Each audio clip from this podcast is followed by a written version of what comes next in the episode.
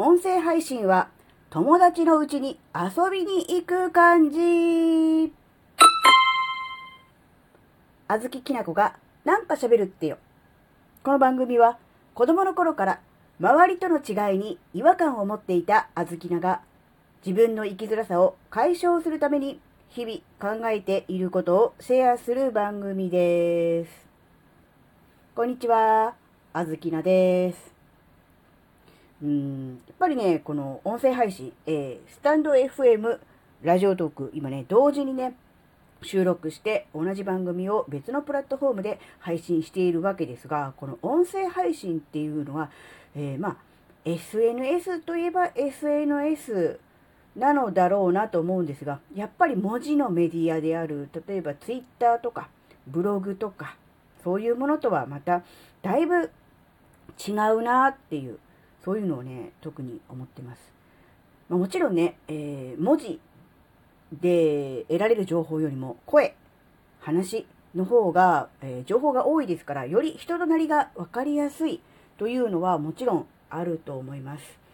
ですが、それ以上にやっぱりこの音声メディア、音声配信というものの特徴というか、そうですね、あずきなが普段やっていて、思っていることをね、ちょっとね、まとめましたので、喋ってみたいと思います。えー、まあ、文字情報をね、えー、なんだろう、悪いとかダメだとかっていうつもりは一切ないです。文字情報には文字情報の手軽さがあります。なので、それ自体をどうこう言うつもりはないんですが、やっぱりこう、文字と比べて、え音声メディアはこうだっていうような、えー、そんな言い方になってしまうんですが、決してあの、文字情報を、あの、下げているとか、そういうつもりは一切ありません。なので、あの、その辺は、あの、ご承知いただきたいと思うんですが、やっぱりね、あの、なんだろう、直接、手渡しでメッセージがいただけるというような、そういうニュアンスがあるのかなっていうのが一番やってて思うことですね。もちろん自分が、あの、あずきらが配信をしているっていうこともそうですし、他の方の収録を聞きに行ったり、あるいはライブを聞きに行ったりとかして、交流させていただいていて、思うことは、え直接手渡しでメッセージをいただいている、そんなような感じがするなっていうわけです。だからより、なダイレクトに、えー、メッセージ、あるいは、なんだろうな、思いみたいなものを伝えることができるんじゃないかなって。やっぱりあの、音声メディアに比べてその文字メディア、特にツイッターとかですね、あの、なんだろう、不特定多数の人に、えー、知ってもらうという拡散力という意味では非常にツイッターなんかは、えー、優秀な、えー、SNS メディアだとは思うんですが、その拡散力の、なんていうんですか、裏返しとして、えー、一人一人とのつながりという意味では、やや希薄な部分があるなと思うんですが、っぱ音声メディアはその逆ででしてね、拡散力はそこまでのものはない。からよりに、えー、深くつながるという意味ではね、最強のツールなのかなって思うんです。なので、まあ、ある意味、まあ、ツイッターと音声配信を合わせて使うことを、えー、推奨している、そういうね、あの、まあ、あの、インフルエンサーとさんとかもいらっしゃいますが、やっぱり、なんだろう、お互いのその良さを、うん、相乗効果でえー、あるいは足りない部分を補ってっていう使い方がいいのかなって思うんですね。なのでこの音声メディアっていうのはより、なんだろうな、手渡しに近いかな。なんか誰かからこう回ってきて、なんかこう自分のとこに来たというよりは、直接その、うーん、パーソナリティさんと、うん、ダイレクトにやり取りが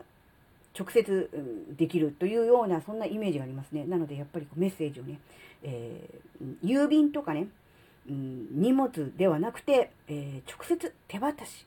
会って、その場で渡されるというような、そんなね、イメージがあるのかなっていうのがちょっとあります。なので、やっぱりあの、そのメッセージ、言葉に対する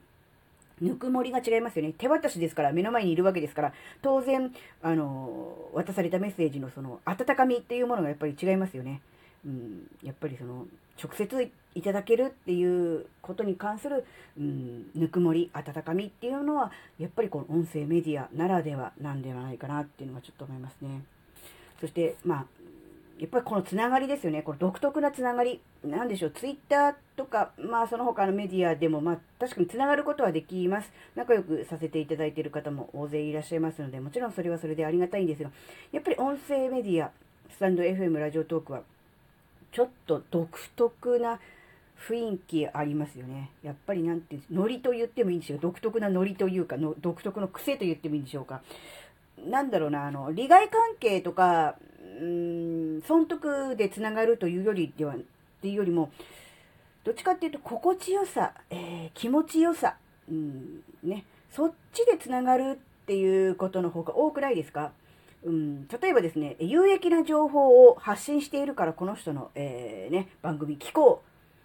う。まあ、それももちろんあるとは思うんですよ。うん。ですが、やっぱりそれよりも、この人のこの考え方が好きだなとか、この人のこの声のトーンが好きだなとか、笑い方がツボだよなとか、なんかこう、あるじゃないか、喋り方癖になるなとか、決して上手ではないんですよ。あの、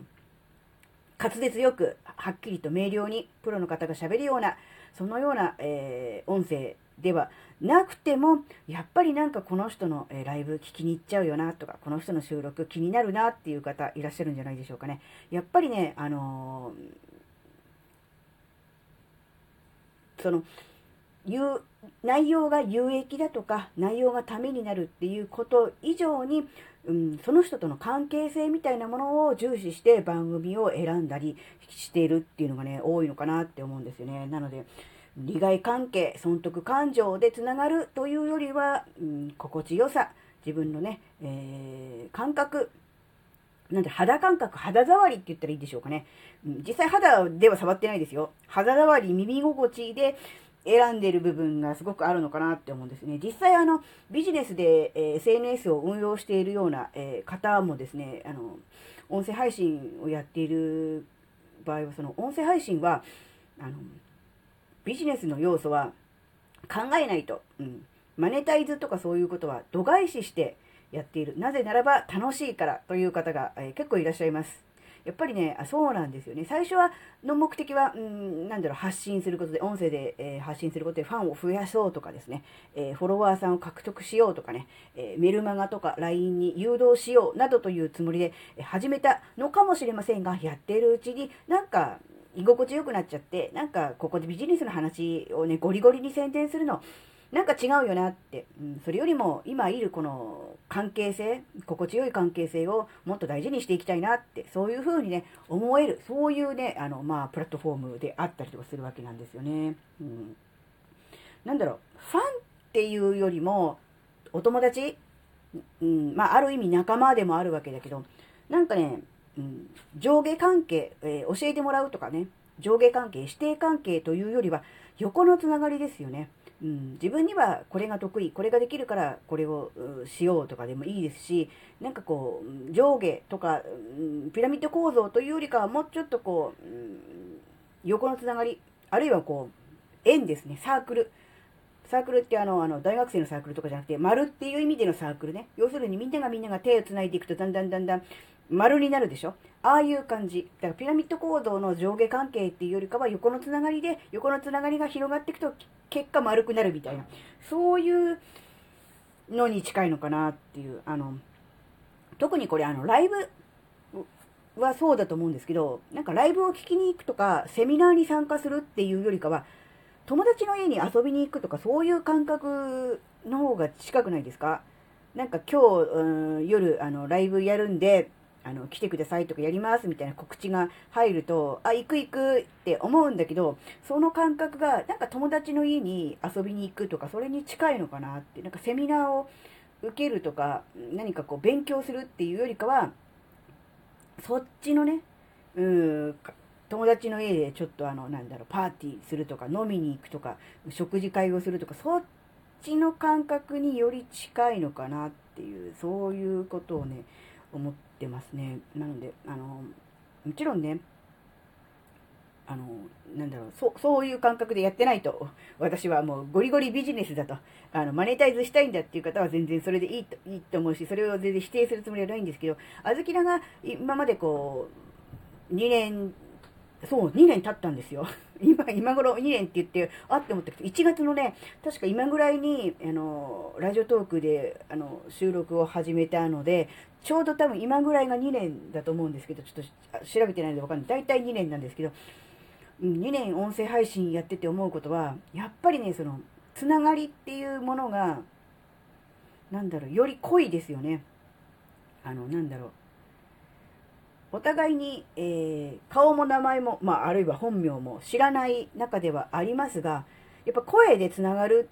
っていうことが、より親しみやすさ、親近感を演出してるのかなって思うんですよ。なので、なんだろうな、あの、ある意味、うん、ま、マッチングアプリ的な要素もないわけではないのかもしれないなとは思うんですが、なんだろう、そのマッチングアプリとツイッターとかの既存の SNS の中間かなって、マッチングアプリほど一人の人にガッとのめり込みはしないけれども、えっ、ー、と、ツイッターとか今までの既存の SNS よりかはもっと親しく深く付き合えるっていう、なんかそういう感じなのかなって思ってるんで、うん、あの、で、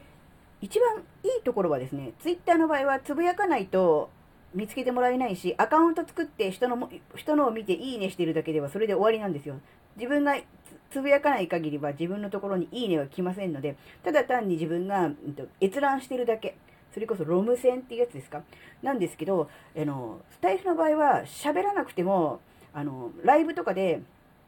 コメントを入れるとか、あるいは、あの、